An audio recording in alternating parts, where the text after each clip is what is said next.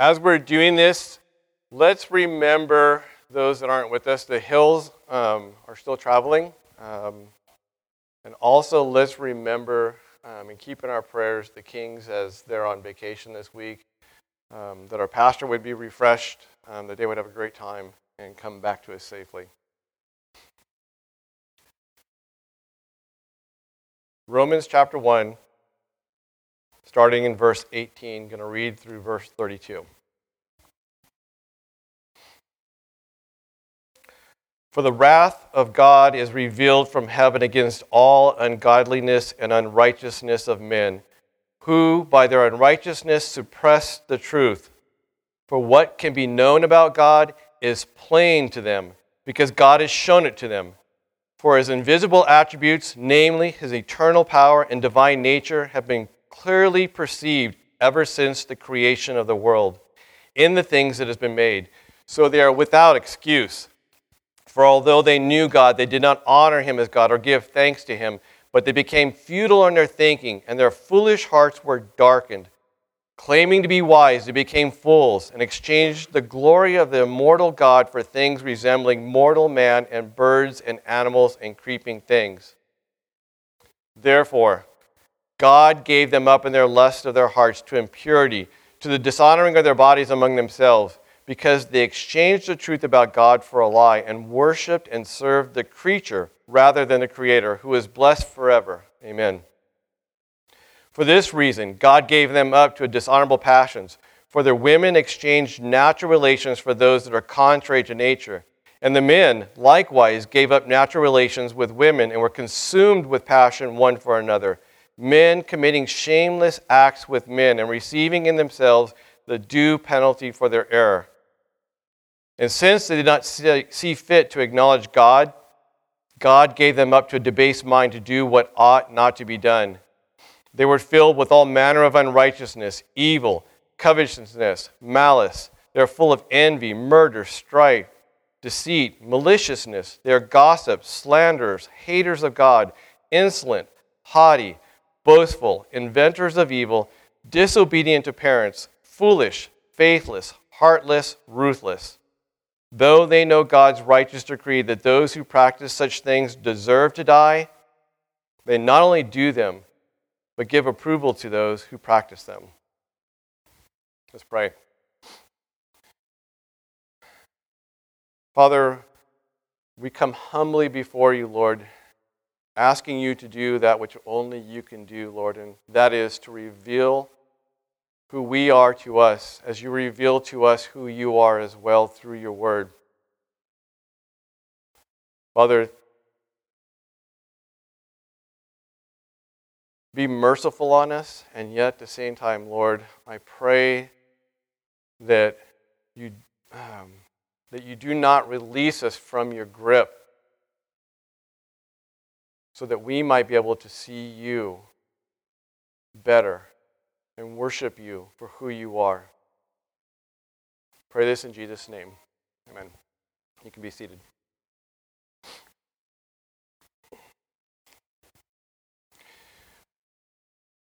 So, verses 16 and 17 are the thesis statement for the book of Romans. The end of it proclaims that the power of God is contained in his gospel, and that this power is nothing less than his righteousness.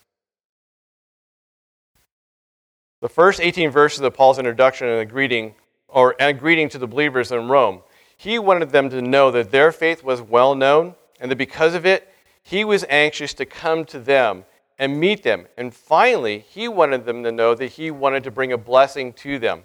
He wanted to build them up in their faith through the preaching of the gospel.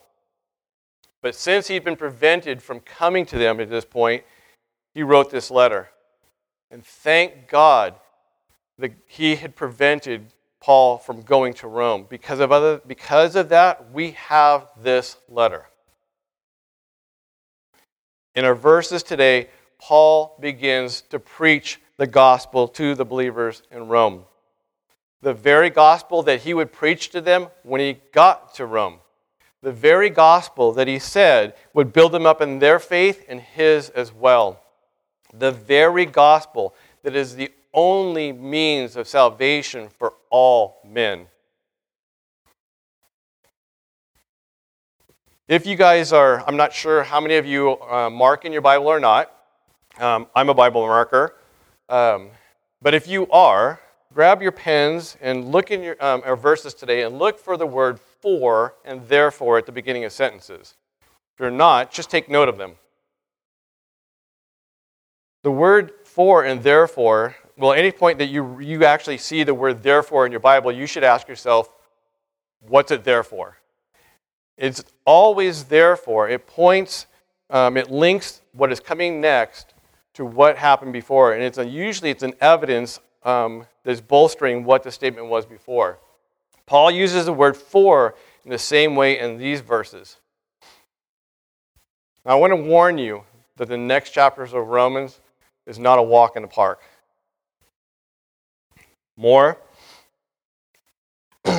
it's a beatdown for all of us men because it deals with our sin. And Paul doesn't begin nicely, he goes straight for a throat punch.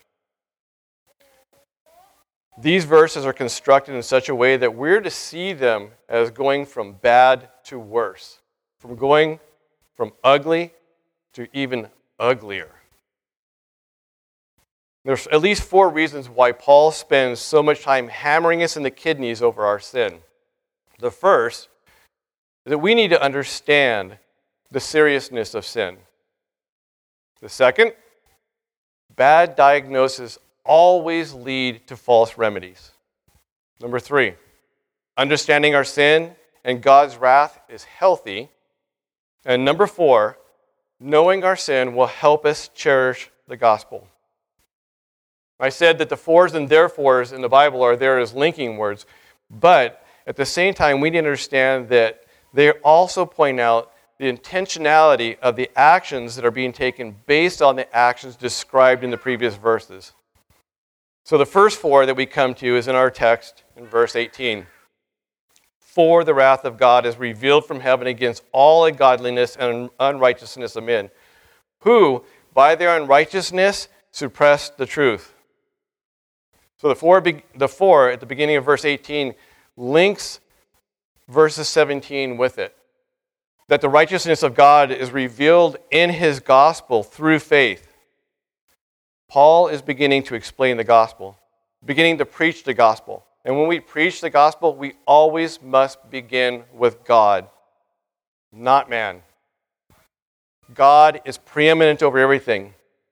Not only is it his gospel, but it's his righteousness that's been offended and it's his wrath that needs to be appeased. When the gospel is preached these days, man is the center of it. Jesus came to earth um, for man, he came to enhance man. He basically came because he loves man. That's what they're taught. Now, don't get me wrong, man does have a part to play in the gospel. It's called sin. That's our only part that we play. So Paul begins by elevating God and his righteousness as separate from all men. We need to understand who God is in order to understand who we are. And he tells us that man is completely separate from God by using the words unrighteousness and ungodliness. Whatever God is, man is un of that. Righteousness at its base means just and morally right. When describing God, righteousness is linked with his justice, with his love, with his mercy, and it's through his righteousness that any sinner, that any of us could ever be made righteous. God is just.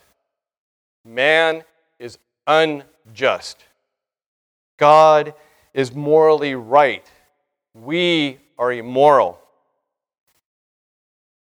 John Calvin had this to say Therefore, original sin is seen to be hereditary, depravity and corruption of our nature diffused into all parts of the soul. Wherefore, those who have been defined, or wherefore, those who have defined original sin as the lack of original righteousness with which we should have been endowed, no doubt include, by implication, the whole fact of the matter, but they have not fully expressed the positive energy of sin. For our nature is not merely bereft of good, but is so productive of every kind of evil that it can't be inactive. Paul or uh, John Calvin goes on, he, and I'm going to continue his quote here. He uses a word that I had never actually heard of before. It's not an easy word to say. It is con- concupiscence. It's weird. It's a weird long, but it, a weird word, but it actually has a very direct meaning. Its meaning is a strong desire. It is best explained in lust, just you know the wanton lust of man. And he says, those who have called it concupiscence have used a word by no means wide of the mark. If it were added, and this is what many do not concede, that whatever is in man, from intellect to will, from the soul to the flesh, is all defiled and crammed with concupiscence. Or to sum it up briefly, that the whole man is himself nothing but it. Now, some have railed against God because he is described with words such as wrath. They say that they could never worship or serve a God who is full of wrath. That is a small and petty God, they think. We humans use words to describe our emotions or feelings to convey meaning to God. We say that He is love, and because of our emotions and our experiences concerning love, we know something about what God is like. Not what not God is, but what He is like. We say that He's merciful. Again, because we have felt mercy or we have actually seen merciful acts, we know something of what God is like. Wrath is one of those words that have gotten a bad rap in our generation, along with words such as truth, discipline, and even tolerance. We equate wrath with out of control anger. This is not what is meant by wrath. Wrath is more like the cold, calculated steps taken by a surgeon as he cuts open a person and attacks with surgical precision the cancerous growth that he has made his life work to eradicate. When attributed to God, wrath explains his, ex- his essential holiness, his hatred towards sin. Listen how God describes himself Exodus 34, 6 through 8. That Yahweh passed before him. This is um, before Moses and explain Yahweh, Yahweh, a God merciful and gracious, slow to anger, abounding in steadfast love and faithfulness, keeping steadfast love for thousands, forgiving iniquity and transgressions and sin, but will by no means clear the guilty, visiting the iniquity on the fathers and the children and the children's children to the third and fourth generation. He is merciful he is gracious, slow to anger, steadfast in his love, faithfulness in forgiving iniquity and transgressions and sin, while at the same time he by no means clears the guilty but will punish iniquity. His wrath is nothing more than the reflection of his love. It's the opposite side of the same coin, and it's just as full, just as deep, and just as powerful as his love is. And the wrath which is revealed from heaven against all men is not all his wrath. It's only the temporal effects of his wrath. The more serious and deeper effects of, of his wrath actually happen in the spiritual realm, that which we cannot see or understand at this moment.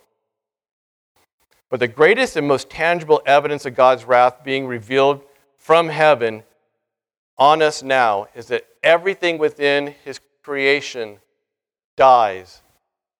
No matter how beautiful the place is that you live, no matter how wonderful things are going, we are surrounded by death. Everything dies, and there's nothing we can do about it. The Lord knows that humans try. We will try and do anything, and I mean anything, to extend our life for just a couple more years. But in the end, we can't escape his wrath. The percentage is absolute. Everybody dies. So, what does it mean that they suppress the truth? So, to understand, we need to look at verse 19. Verse 19 says, What can be known about God is plain to them because God has shown it to them. We can begin that verse with another for, which is given to us as proof of the previous statement through this one. And by it, we're supposed to understand that God has done all that is needed to be done to reveal himself to man. So, what is meant by suppress the truth is that man takes the truth of God, the natural truth, revealed to us through his creation, and buries it under a, a mountain of human made up explanations. Man will believe anything, and I mean anything, except that God created the universe with a single spoken sentence, which, ironically, is exactly what universe means single spoken sentence.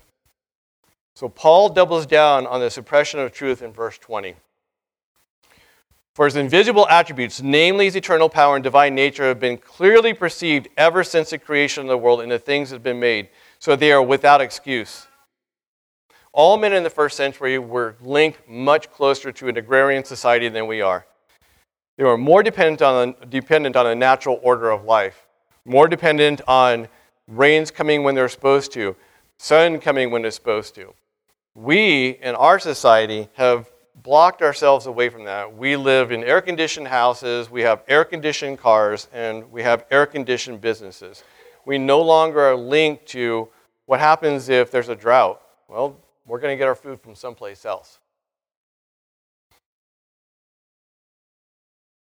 We've isolated ourselves from God's nature.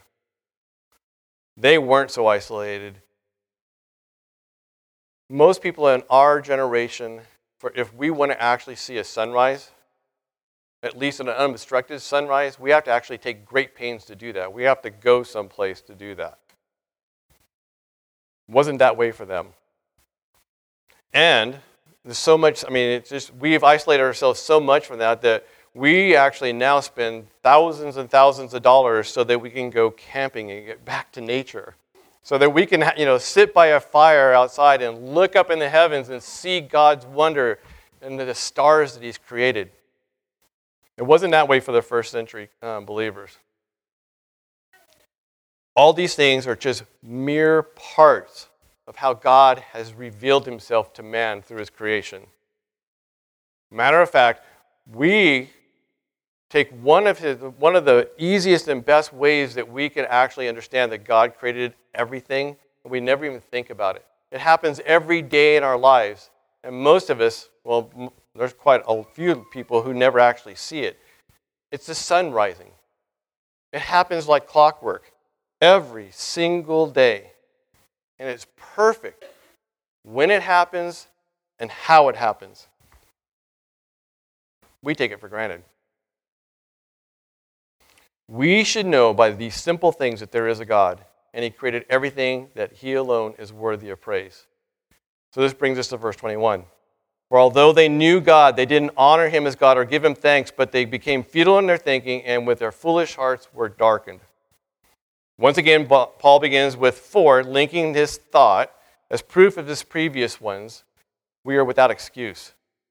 In this verse, however, he says something can be easily confused, where he says that they knew God. Well, if they knew him, then why didn't they worship him? Well, knew is one of those words in the Bible that has different meanings. Because we know in John 2 24, we're told that Jesus didn't trust himself to those people because he knew everything in them. And in the same way, Matthew 7 23, he says, Depart from me. I never knew you. Same word, two different meanings. The first meaning is that he knew he knows everyone intimately everything about us. Second meaning, those people that he didn't know, he didn't know in a saving way. So you can know God, but you don't, these people may have known God, but they didn't know him as Lord. They didn't know him as their Father. They just knew him as something that they created in their own mind. Which is meant by the word foolish in the sentence, in describing their hearts. Their understanding concerning God was off base. They thought wrongly about him, and where they were unable to comprehend who he is because of that. Instead of honor and praise, they, like Satan, thought that they could question God, to speculate about Him. In doing so, they came up with new truths. And these new truths are no truth at all, which led to the darkening of their hearts as they moved farther and farther away from the light and life of man. A couple other things here as well, though. We're told it became futile in their thinking. This is one byproduct of not seeing God as Lord and Savior. If you're off in that, you're going to be off in everything. It affects everything all the way down to the very way you think. This explains Bigfoot. Also, um, those who don't have a right understanding concerning God will be off in everything. That's why logic is out the window these days. Why so many are willing to say that up is down and man is woman. They become futile in their thinking.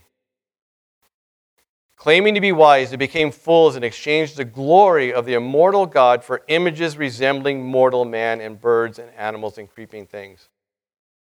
The Jews in Jerusalem at the Passover in John chapter 2 worshiped an image in the form of a man instead of the God who was walking amongst them. We need to catch that. They saw Jesus, but they were worshiping an image, not the Christ. That same Jesus is still being worshiped out there, and he's still got the same name. But he's not the Messiah Jesus, the only one who has the power to save. Man in our futile minds decide and decided who and what God is like. We decide what power he has, what eminence he gets, what glory he has, based on how we feel. In short, we worship images and not the true and living God. The only cure for us, for us to be able to see God as righteous and holy and ourselves as unrighteous and unholy, we have to understand that we are sinners. So this brings us to the one and only therefore in our verses. And I said earlier that when you see therefore, you should stop and ask yourself, what's it there for? This, therefore, is here as a separator as well as a linking statement. If this was a roller coaster, if our verses today were a roller coaster, then everything up to this point was um, us getting into the car, standing in line first, getting into the car, pulling down the, the bar over our head, and then that slow climb up to that top of that hill. And then we come to therefore.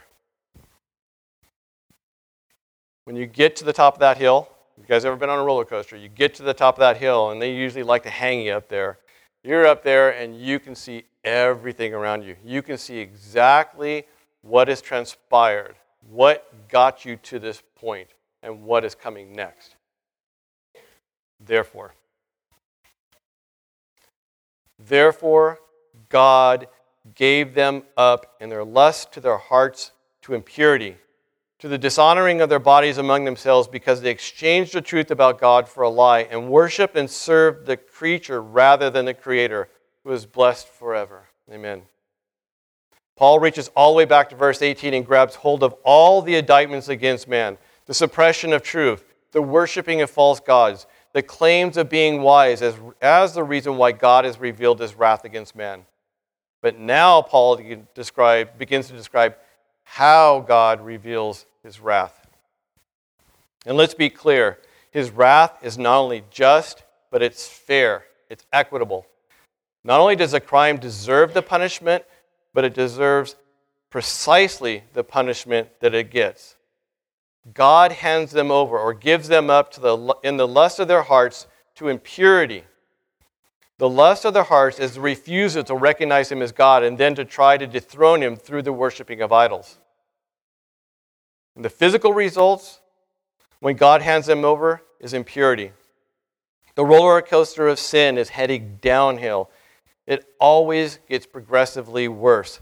Sin is a cancer that consumes completely. What impurity is Paul talking about here? It's sexual impurity. Sexual impurity is always the byproduct of idol worship. God created men for women and women for men. specifically, and only to be united in the covenant of marriage.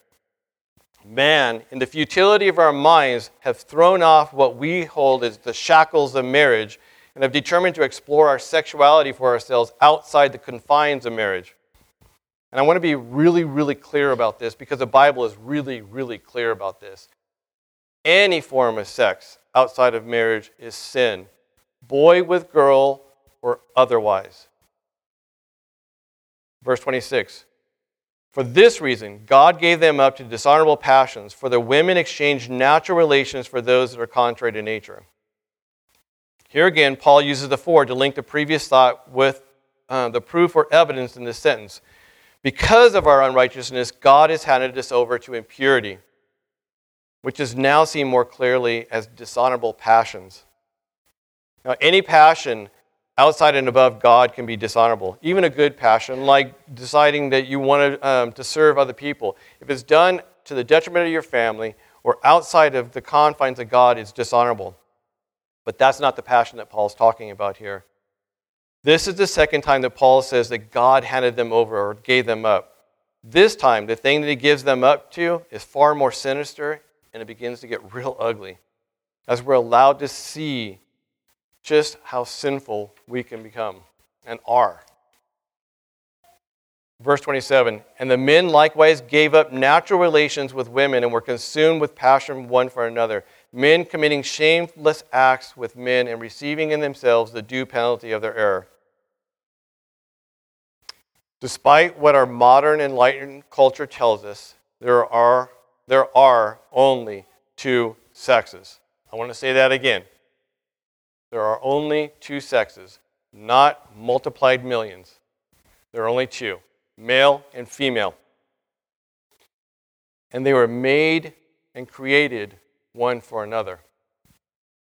This is the evidence that Paul is using in the demonstration of the truth of God on humans. You study nature, and you'll see that every, um, every species procreates through the coming together of male and female. It's God's design. That's how species, species continue. We're told that this kind of thinking is old fashioned, outdated. However, the fact that Paul can describe the unnatural as just that, unnatural, tells us that anything outside of that is God giving us over to it. And no matter how culturally inclusive we're told that we must be, if we are to be true to our King, we must be honest and loyal to Him. He says that these acts, as described above, are sin, and so must we as well. We should not call homosexuality gay marriage. We should not call those that do that a gay couple. That is taking a word that actually means joyful and happy and using it for sin. The sin of homosexuality. And marriage is a God given covenant. And through his covenant, he said it is only between one man and one woman. Those are the only two people that can be married. That's it. They can have a homosexual union. I'm not going to disagree with that. The state has a right to do that. But they cannot be married. That's God's.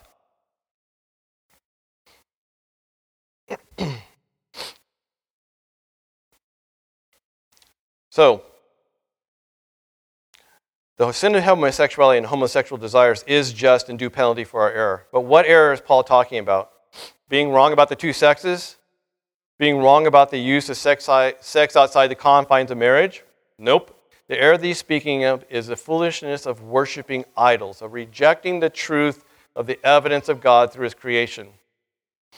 In verse 28, and since they didn't see fit to acknowledge God, God gave them up to a debased mind to do what ought not to be done. So, this is the third and final time that Paul says that God gave them up. And I said earlier that just like, just like all things in sin, it goes from bad to worse. This verse starts by saying that man suppressed the truth, and then we become futile in our thinking, and we became fools. And it was at this point that we read that God gave us up to our lust. But here, now, we see that God gives us up to a debased mind. Once again, we see the righteousness of God in his punishment that is equal to the crime. In our foolish and worthless minds, we didn't acknowledge God, and for this reason, God gave us up over to worthless and foolish minds. This is the meaning of debased. If God is the base, we are debased. We are all off base. We are unstable, completely unstable. And if these verses are meant to chronicle the slide of man into sinfulness, and they are, then what comes next must be beyond all comprehension.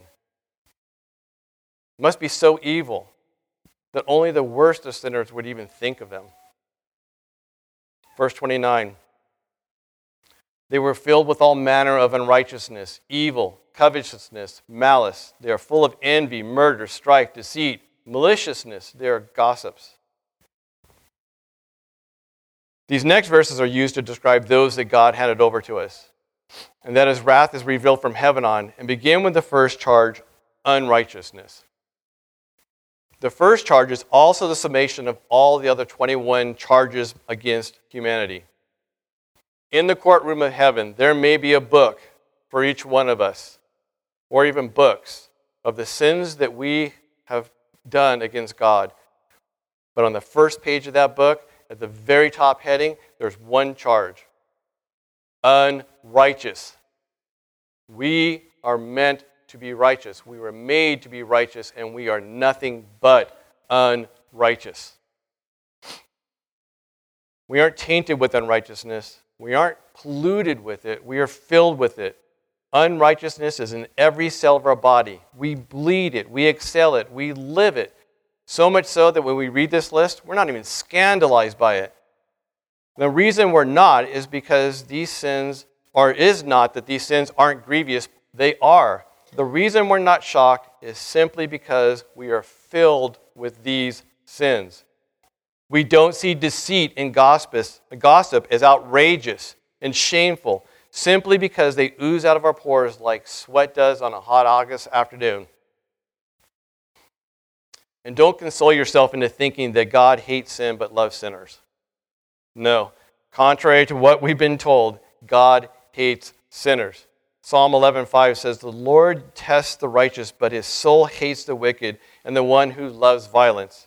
Or even more specifically, Psalm 5:5, "The boastful shall not stand before your eyes. You hate all evildoers." Paul knew our tendency to want to separate our actions from ourselves. So, right in the smack of this list, he moves from the actions being done to the people actually doing them, starting with the word, or starting with their gossips. And then he moves into slanderers, haters of God, insolent, haughty, boastful, inventors of evil, disobedient to parents, foolish, faithless, heartless, ruthless. In the middle of this list is haters of God. In our minds, we'll argue that being foolish and faithless or disobedient to your parents doesn't necessarily make you a hater of God. Isn't that painting with too big a brush? No. We will contend that those that do really bad sins like murder and rape, they obviously hate God. But being boastful, is that evidence of being a hater of God? Yes. This is part of the reason why Paul spends so much time ensuring that he covers with precision the sinful state of man. We whitewash sin, we disregard sin, we'll minimize, minimize it, calling it human nature or an accident or a mistake. We must allow the truth of God's word to sink deep into our souls. The child that does not obey their parents hates God, even if he's never been told the fifth commandment. The law did not invent sin, it just points out the righteousness of God as opposed to sin. And finally, we come to the end of the list and the end of the verses. Well, Paul was never one to pull punches, so he ends with an uppercut and then a roundhouse kick to the chest. Though they knew God, Though they knew God's righteous decree that those who practice such things deserve to die, not only do they do them, but they give approval to those who practice them. We need to understand that Paul is speaking about all men. Every human knows within ourselves the truth concerning God. We know, and because of this, we are accountable. We can deny God, we can avoid Him, we can try never to think about Him, but we can never escape Him. We live in His universe. We instinctively know right from wrong, and that the due penalty for sin is death. We were created in his image, and we know that all that sin deserve to die. Paul finally gets to the worst of the worst in saying that even though uh, we know that people who do these things, who live this way, deserve to die, deserve to die, we not only do them, we practice them. Meaning that we do so often, we do them so often that we actually get really good at them. And even worse, we not only practice them, but we approve of them. We make them socially acceptable. Well, how do we do that? One way is by changing the way that we talk. It used to be that if a couple cohabitated, they were called living in sin. Now they're just called living together. Used to be the people who lied were called liars. Now they just are challenged with the truth. Used to be the children that disobeyed their parents were called degenerate. Now, they're taken to the doctor, they're given a label, and they and their parents use that label as they brandish it as a weapon against all that would ever say anything about how that child acts. It used to be that homosexuals were called just that, or sodomites. Now they're called gay, and they live an alternative lifestyle. It used to be that murdering a child was called murder and was illegal. Now it's called abortion, and it's nothing but a procedure. And it's protected by our government. Our hatred toward God has, been, has revealed itself to the point that even those that may not participate in these sins will either legislate for them or will they advocate for them. And the vast majority of people will idly sit by and say nothing.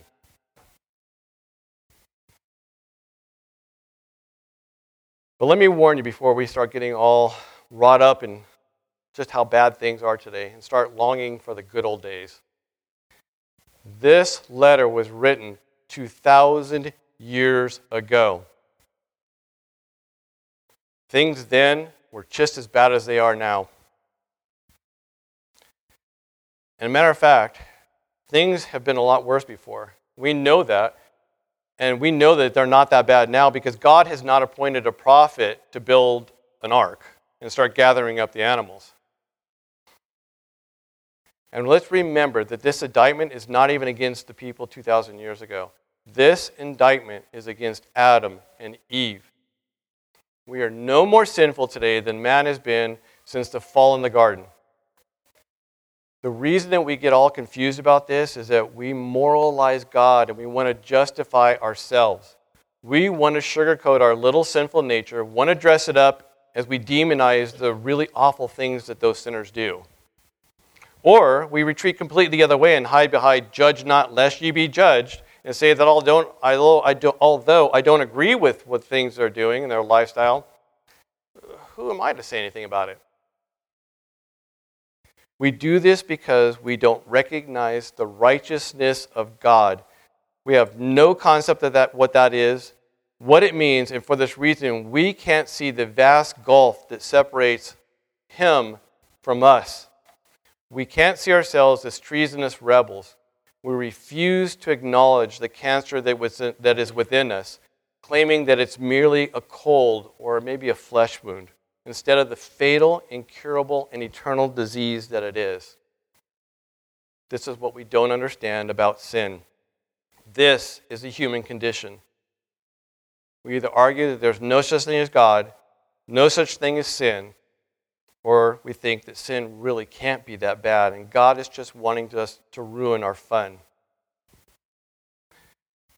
Let's go back to the four reasons, or the four reasons that I gave earlier as to why Paul um, was hammering us and is hammering us so hard on this.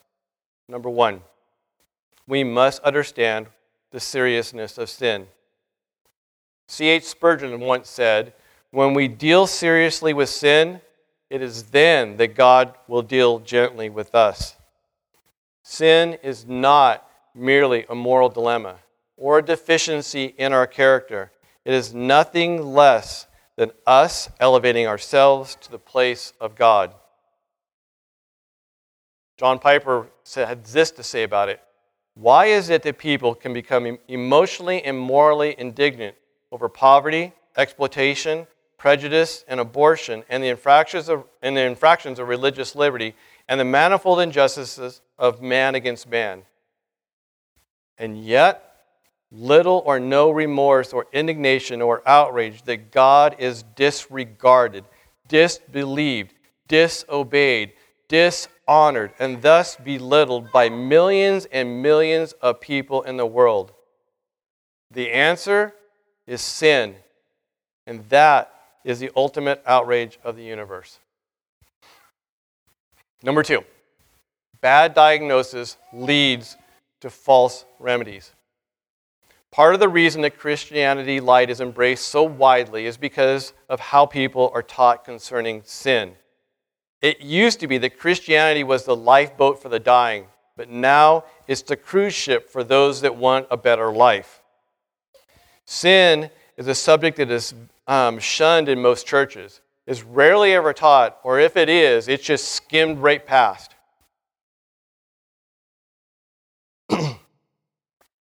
This has led to the acceptance of the false gospel and tells you that all you need to overcome your little depression, to get out of your debt, to achieve the goals that you want is add a little Jesus to your life, like adding salt to your food to enhance that. If a doctor were to misdiagnose cancer as a cold and gave the patient an aspirin instead of chemotherapy, there would be moral outrage. There's far, west, far worse malpractice happening right now at this very hour all around us. So called preachers are telling dying people that they are healthy, telling damned people that they're loved, and telling dead people that they're alive.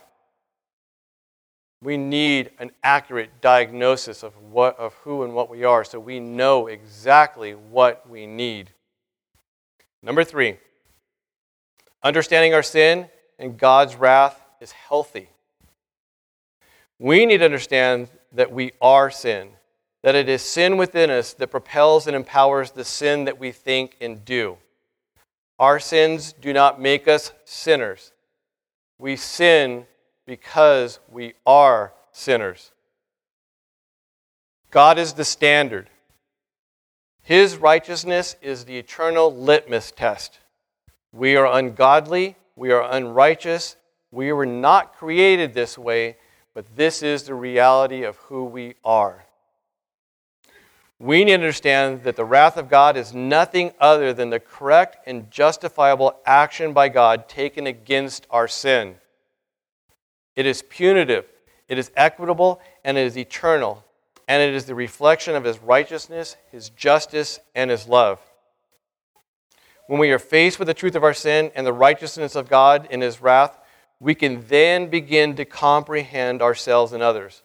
It's then that we can begin to understand that man's greatest, what man's greatest need is and exactly what Christ did for us.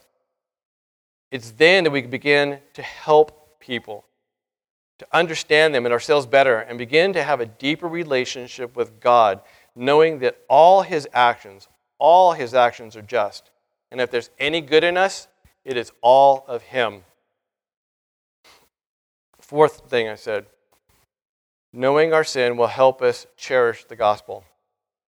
Finally, when we understand the nature of sin, when we grasp the seriousness of it, see it for just how heinous and horrible it is, we can then begin to see the true beauty of the sacrifice of God in saving any from our sin. The righteousness of God is like a diamond that the broker takes from the safe. He'll pick it up and people will just look at it and go, that doesn't, doesn't look like much.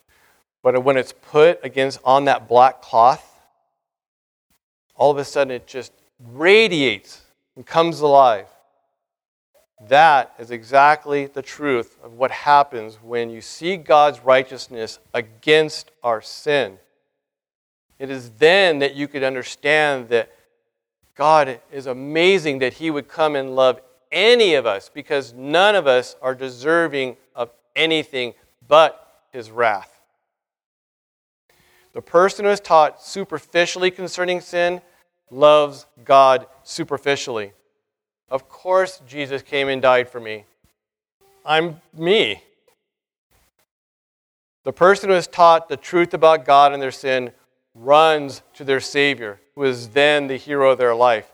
Think about it this way if you were trapped in your house behind your bedroom door and someone came and turned the knob and opened it for you, you wouldn't think very much of them. You wouldn't actually call them your hero and you wouldn't be enthralled with them. But that person who is on the top of a skyscraper that's on fire, that is breathing his last breath of smoke filled air, whose clothes are catching on fire because of the fire that's all around him, when he looks up and he sees that fireman charging in to save him, he loves that man.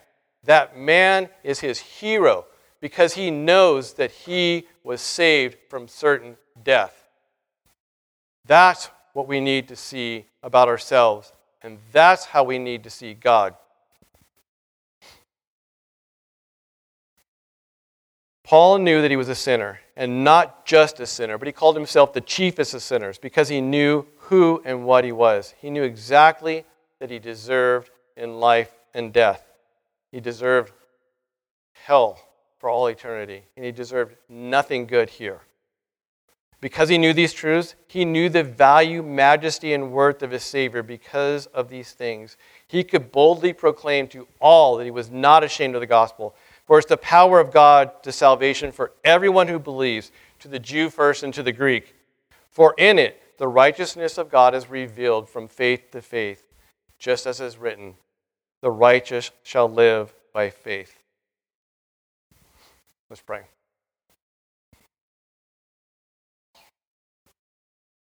Father, thank you for being truthful about who we are. Lord, your word conveys us the truth of who you are and your righteousness and your justice and your mercy. And Father, because of our sin, we can't comprehend that. We can't comprehend what it means that you are righteous. But you have been truthful to us as well in telling us that we are unrighteous and that we are ungodly. We deserve nothing good from you.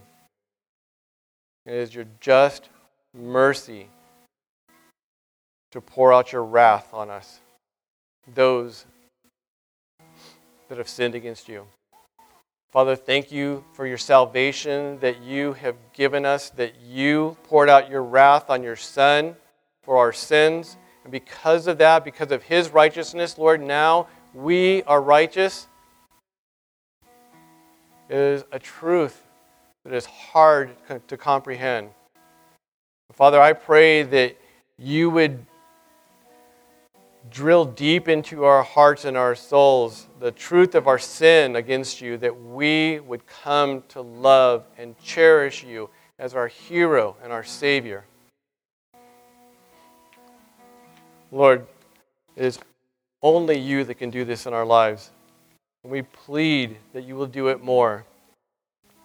In Jesus' name, amen.